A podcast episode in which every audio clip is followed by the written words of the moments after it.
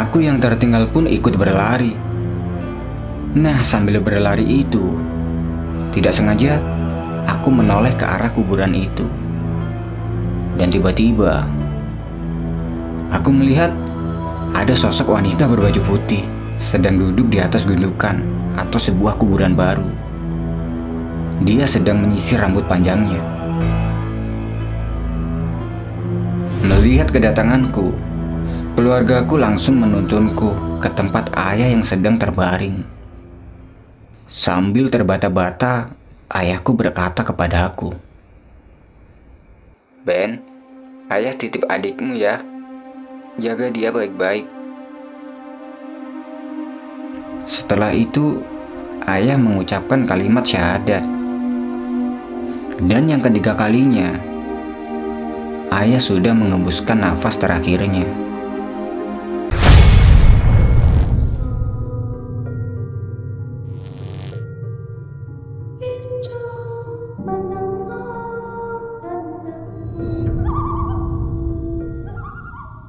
Halo teman-teman. Di mana pun kalian berada semoga tetap sehat selalu. Masih dengan gua Vidi. Di video kali ini Aku akan menceritakan pengalaman mistis yang dikirim oleh Benny. Kalau menurutku sih ini bukan hanya cerita mistis Tapi juga mengharukan. Ini adalah kisah nyata yang dialaminya sebuah kisah yang mungkin tidak akan pernah dia lupakan seumur hidup. Dan semoga saja bisa menjadi pelajaran untuk kita semua. Seperti apa ceritanya? Duduk santai sambil dengerin Vidi cerita. Cerita horor dimulai.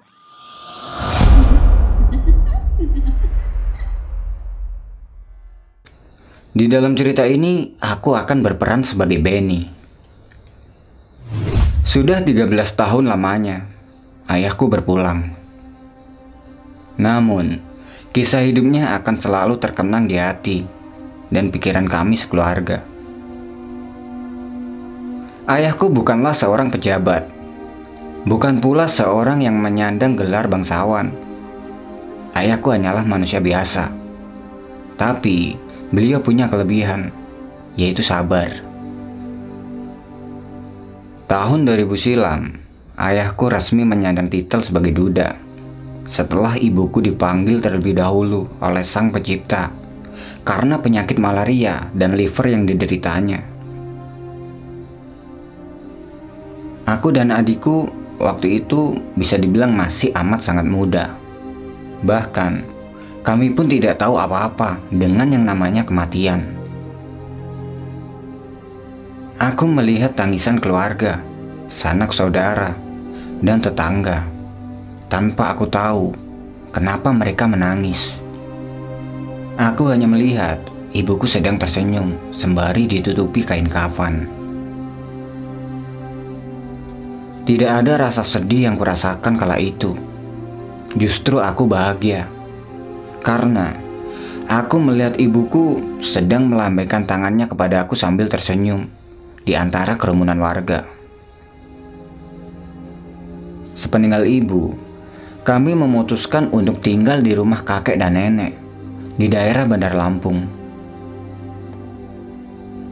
Kepindahan kami ini dikarenakan rumah yang kami tinggali dulu adalah merupakan area pembukaan lahan, sehingga banyak nyamuk ganas yang menyerang warga sekitar. Ibuku adalah salah satu korban dari keganasan nyamuk tersebut. Dan tidak sedikit warga di sana mengalami penyakit yang disebabkan oleh nyamuk tersebut. Ayah terus berjuang dalam membiayai kehidupan kami. Keluar kota pun terus dilakukannya untuk mencari rezeki. Dan peristiwa itu terjadi saat ayah pulang dari pekerjaannya, tiba-tiba ayah terjatuh ke lantai dan pingsan. Aku tidak tahu apa yang terjadi. Nenek lalu berteriak meminta pertolongan pada warga sekitar hingga mereka semua datang. Ayahku lalu dibaringkan ke kasur Dan beberapa warga langsung dengan sigap memberikan pertolongan dengan mulai mengerok tubuh ayah. Ayahku terkena angin duduk. Begitulah perkataan yang terus diucapkan oleh warga sambil terus mengeroki tubuh ayahku. Aku tidak tahu apa itu namanya angin duduk. Yang pastinya, semua orang sedang mengerok tubuh ayahku hingga sekujur tubuhnya memerah. Aku menangis melihat kejadian itu, melihat kondisi ayahku yang tidak berdaya. Beberapa hari kemudian, setelah peristiwa itu terjadi, aku mendengar percakapan dari keluargaku tentang penyakit yang diderita ayah tempo lalu. Jadi, saat ayahku sudah sadar, beliau cerita kepada kakek dan nenekku, tapi kondisinya masih melemah. Beliau bilang, saat pergi keluar kota di suatu daerah di Lampung, ayah mampir ke rumah teman rekan kerjanya. Misal, ayah keluar kota dengan si Baim Nah, si Baim ini ngajakin ayah untuk mampir ke rumah kawannya yang berada tidak jauh dari tempat itu. Mendengar nama daerah tersebut, kakekku kaget. Tapi beliau memilih untuk diam dan mendengarkan cerita ayah. Menurut penuturan ayah, sesampainya di rumah teman rekan kerjanya itu, mereka disuguhi segelas kopi yang panas bila disentuh Secara logika, ini benar-benar aneh. Kok bisa? Kopi yang tadinya panas bila disentuh, tapi tiba-tiba dingin bila diminum. Tapi ayahku memang begitu orangnya. Apabila sudah disuguhi hidangan, pastilah dimakan atau diminum. Ya meskipun cuma sedikit, dengan tujuan untuk menghormati tuan rumahnya. Mendengar itu, kakek langsung menghela nafas. Seolah beliau tahu apa yang sebenarnya terjadi. Mendengar itu, kakek langsung berkata, "Kalau daerah yang dikunjungi ayah itu merupakan area klinik, daerah yang memang warga di sana biasa menggunakan ilmu hitam seperti santet, pelet, teluh, dan semacamnya." hanya untuk mencoba ilmu yang mereka dapatkan, dan tentunya dengan orang luar sebagai sasarannya. Ayahku terdiam mendengar apa yang dikatakan oleh kakek. Ayah mencoba untuk berpikir positif. Kalau apa yang dia alami merupakan murni karena penyakit angin duduk. Gila. Aku yang mendengar percakapan itu hanya bisa menggenggam tanganku, kemudian menghantamkannya ke tembok. Seseorang yang tadinya berbadan tegap, putih, dan berwibawa, sekarang hanya berbaring di atas kasur. Tapi, ada sesuatu yang membuatku bangga kepada ayahku. Dalam keadaannya itu, ayah tetap melaksanakan sholat lima waktu dan sholat sunnah malamnya. Mulutnya pun tak putus berzikir dan istighfar.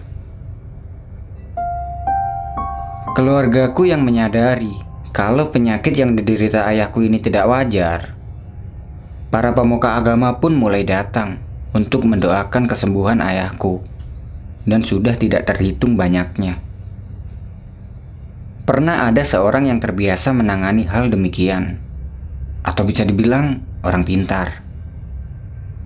Dia datang ke rumah setelah ada tetangga yang memanggilnya untuk mengobati penyakit ayahku. Kejadiannya, aku tidak tahu seperti apa. Karena saat orang itu datang, aku sedang tidur di kamar sendirian. Jam 11 malam, aku terbangun dan menyadari kamarku tidak ada siapa pun. Begitu juga di ruang tamu. Aku langsung bergegas ke dapur untuk mencari keluargaku. Dan di dapur, mereka semua berkumpul dengan beralaskan tikar. Aku pun duduk dan bergabung dengan mereka. Mereka mengatakan sesuatu yang tidak bisa diterima oleh akal sehat sambil memegang botol. Mereka berkata, "Ben, tadi saat kamu tidur, ada orang pintar datang ke sini dan dia mencoba untuk membersihkan isi rumah ini dari gangguan gaib. Kata orang pintar itu, di kamarmu ada penghuninya. Bentuknya adalah api kecil, dan itu pun banyak, tapi tidak mengganggumu. Makanya kami tidak membangunkanmu. Tapi, saat orang pintar itu datang ke kamar kakekmu, dia menemukan sebuah botol di bawah lantai kamar yang berisikan paku dan tanah kuburan. Sontak aku terkejut dengan perkataan yang mereka ucapkan. Dalam hati aku bertanya, cobaan apa lagi ini ya Allah? Siapa yang menyantet keluargaku? Satu persatu orang pintar datang ke rumahku dengan berbagai macam kemampuan. Dengan tujuan untuk mengobati penyakit ayahku. Dan tidak ada kabar lagi dari orang pintar yang waktu itu mengambil botol. Yang ku tahu, dia sudah menyerah setelah hari kedua dia datang kemari. Jalur medis pun sudah jauh kami tempuh. Tapi, tidak ada tanda-tanda penyakit kalau dilihat dari kacamata kedokteran. Pernah juga ada orang pintar yang menyarankan ayahku untuk berendam di sungai pada dini hari. Ya sekitar jam 2 atau jam 3 malam. Hal ini pun dilakukan ayah, semata-mata hanya ingin menyembuhkan penyakit yang diderita ayah. Kegiatan itu dilakukan ayah. Tentunya beliau tidak sendiri. Aku selalu menemaninya. Awalnya tidak ada keanehan. Beberapa kali aku mengantarkan ayah berendam. Sampai hari itu tiba. Hari itu hari Kamis, dan entah kenapa, aku mengajak temanku. Sebut saja Dede. Aku memintanya untuk menemaniku menjaga ayahku berendam di sungai. Dan Dede pun mau. Jarak rumahku ke sungai itu kira-kira 3 km. Dan itu pun ditempuh dengan berjalan kaki. Sungai tempat biasa ayahku berendam itu dekat dengan bendungan PLTD. Malam itu, aku berbincang dengan Dede sambil mengingatkan kalau nanti jam 2 bangun dan siap-siap untuk pergi ke sungai. Alarm pun sudah kuset pukul setengah dua seperti biasanya. Waktu sudah menunjukkan pukul setengah dua dini hari. Aku dibangunkan oleh ayahku agar bersiap-siap dan meminta untuk membangunkan kawanku. Saat itu aku langsung bangun dan membangunkan si Dede yang masih tertidur pulas. Ketika Dede sudah bangun, aku menyuruhnya untuk membasuh wajahnya dengan air agar tidak mengantuk lagi. Tidak ada yang aneh sampai saat itu, karena bagiku ini sudah menjadi rutinitas yang kulakukan. Aku membuka pintu rumahku untuk sekedar menyapa udara dingin dini hari. Lalu tiba-tiba, brak, Aku mendengar ada suara barang jatuh yang sangat keras. Seperti orang yang sedang terjatuh. Suara itu berasal dari arah samping rumahku. Lalu, aku pun berjalan menuju ke arah sumber suara tersebut. Tahu nggak apa yang dia lihat? Aku melihat dengan sangat jelas. Itu adalah sebuah kepala tanpa tubuh dan sedang melotot ke arahku. Wajahnya menakutkan, matanya merah darah, dengan gigi taring yang menyembul keluar, seolah menekanku agar menjauh darinya. Aku pun melangkahkan kakiku untuk mundur, tapi sesekali aku masih melihat ke arahnya karena aku masih belum begitu yakin kalau itu adalah sebuah kepala. setelah kulihat lagi, ternyata sosok itu masih ada. Aku pun langsung masuk ke dalam rumah. Setelah sampai di dalam rumah, ayah dan dedek pun kaget. Aku hanya diam ketika mereka bertanya kepada aku dengan sikap anehku. Sebenarnya, banyak nama untuk makhluk yang barusan kulihat. Orang-orang sekitar menyebutnya itu adalah gelinding beringis. Tapi, aku lebih suka menyebutnya itu adalah kepala buntung. Jam 2 tepat, kami pun keluar rumah. Tapi, Rasa takut itu masih terus menghantuiku.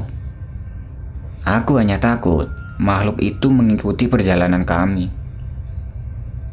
Tapi syukurlah, makhluk itu tidak menghalangi perjalanan kami hingga sampailah kami di sungai.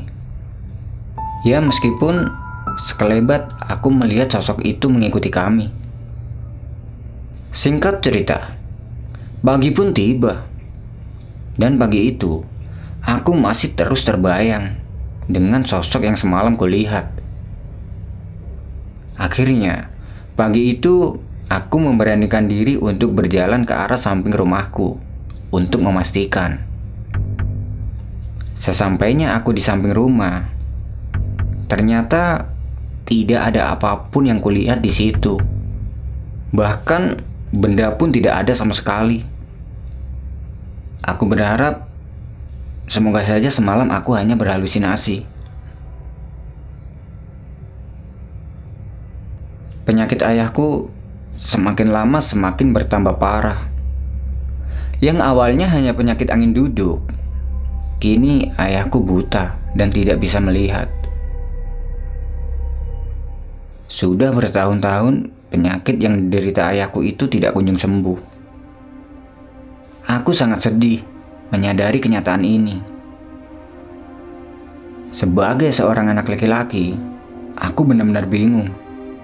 Haruskah aku menangis meratapi kejadian ini? Akhirnya, dalam hati aku berkata, "Tidak, aku harus kuat." Meski kini ayahku buta, aku sangat kagum dengan ibadahnya. Setiap malam tanpa sepengetahuanku, ayah bangun dari tidurnya dan melaksanakan sholat tahajud. Hal ini ku ketahui ketika aku terbangun dan mendapati ayah tidak ada di kasurnya. Waktu itu sekitar jam 2 dini hari. Aku keluar dari kamar untuk mencari ayahku. Dan apa yang kulihat? Ayahku berjalan sambil berpegangan pada tembok-tembok rumah menuju kamar mandi untuk mengambil air wudhu. Satu hal yang harus diketahui, untuk mengambil air harus menimba dengan ember di sumur yang ada di kamar mandi. Bagaimana mungkin dengan kondisi ayahku yang sedemikian buta? Ya, mungkin inilah kekuasaan dari Tuhan. Aku pun hanya mengawasi ayahku dari belakang dan berjaga-jaga apabila terjadi sesuatu. Tujuh tahun telah berlalu dengan penyakit aneh yang diderita ayahku ini. Segala urusan makan, mandi, sholat, bahkan buang air hajat pun aku ikhlas membantunya. Aku kuat menghadapi semua ini. Semua itu demi ayahku. Hingga pada suatu hari, hal gila kembali terjadi. Tiba-tiba, ayahku bangun dengan tegap dan bergegas ke dapur untuk mengambil pisau. Melihat itu, aku pun langsung bergegas mengambil pisau yang dipegang ayah. Lalu tiba-tiba, ayahku berkata sesuatu yang menurutku itu sangat tidak masuk akal. Ben, sini pisaunya. Sepertinya ada yang mau keluar dari perut ayah dari tadi. Dia gerak-gerak terus di perut ayah. Aku langsung menangis memeluk ayahku dan senantiasa menyarankan beliau agar selalu beristighfar. Dan aku pun turut membacakan ayat-ayat suci Al-Quran. Pernah suatu kejadian menimpa ayahku yang waktu itu sedang terbaring tak berdaya. Tapi kejadian ini murni karena kesalahanku. Waktu itu tepatnya bulan suci Ramadan. Aku yang biasanya di rumah menjaga ayah. Entah kenapa, tiba-tiba aku terhasut oleh teman-temanku untuk keluar bermain PlayStation. Oh iya, tempat kami menyewa PS itu mau tidak mau harus melewati sebuah pemakaman umum. Menurutku sih gak ada yang aneh. Karena kami sudah terbiasa melewati area pemakaman itu. Sesampai di rental, kami pun menyewa beberapa jam untuk bermain PlayStation. Hingga tidak terasa, waktu sudah menunjukkan jam setengah tiga dini hari. Kami pun pulang.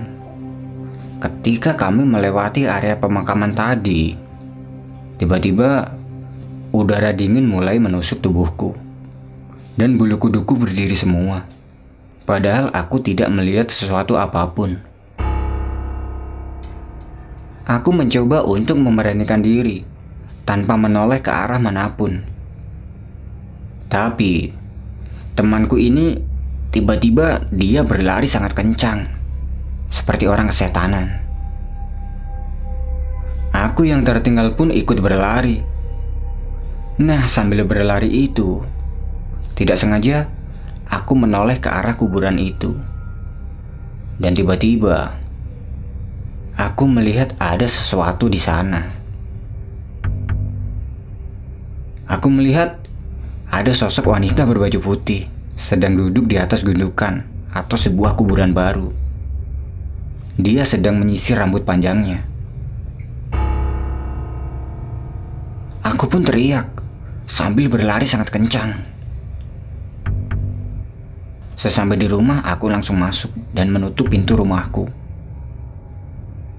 Karena menurut nenekku, dari mana pun kita pergi, jangan langsung masuk ke rumah. Pamali katanya, bisa-bisa ada setan yang ikut.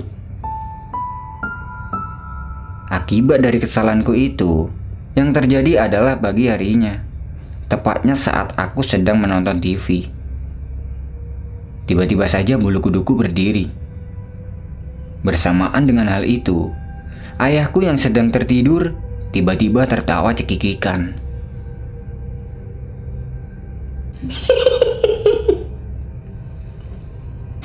Suaranya seperti seorang wanita. Aku yang berada di dekat ayahku spontan langsung kaget dan memandang ke arah ayahku. Dan ayahku terus saja tertawa cekikikan. Aku pun langsung berteriak memanggil nenekku. Lalu, nenek langsung menyuruhku untuk mengambil sebuah tanaman yang ada di sumur kamar mandi kami.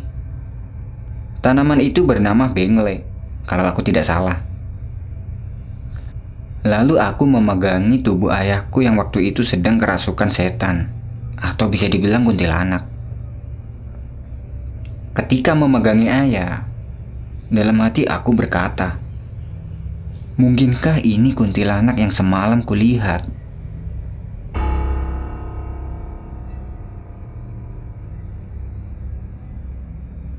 Tidak ada perasaan takut yang ada di dalam pikiranku waktu itu. Yang kurasakan hanyalah emosi, karena dia sudah berani mengganggu ayahku yang sedang sakit. Kemudian, nenek menempelkan bengle di ujung ibu jari ayahku. Dan tidak lama kemudian, ayahku berhenti tertawa dan pingsan. Inilah kesalahan yang kulakukan. Begitu bodohnya aku membawa makhluk hina tersebut ke rumahku. Aku menceritakan kejadian yang kualami saat aku bertemu sosok kuntilanak tersebut kepada nenekku dan nenek pun memarahiku. Bulan Oktober tahun 2007. Selepas pulang sekolah, aku melihat ayahku dikerumuni banyak warga. Melihat kedatanganku, keluargaku langsung menuntunku ke tempat ayah yang sedang terbaring. Sambil terbata-bata, ayahku berkata kepadaku, Ben, ayah titip adikmu ya. Jaga dia baik-baik.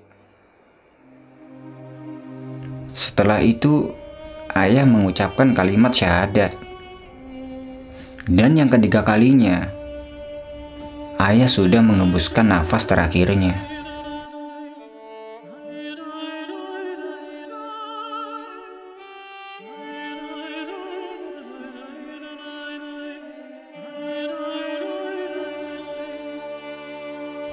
Teror masih terus berlanjut. Kukira setelah kepergian ayahku ini, hidup kami akan tenang dari gangguan gaib. Tapi ternyata tidak, malah semakin parah. Mau dilanjutin gak ceritanya? Apa sih teror yang dialami oleh Benny dan keluarganya? Tulis jawaban kalian di kolom komentar. Nah, gimana ceritanya teman-teman? Kasih pendapat kalian di kolom komentar juga. Buat teman-teman yang punya pengalaman mistis di gunung ataupun di tempat lain dan ingin di-share di channel ini, teman-teman bisa kirimkan ceritanya ke email ini. Atau lebih lengkapnya, teman-teman bisa cek di kolom deskripsi. Terima kasih sudah menonton. Gua Vidi dan sampai bertemu di video berikutnya.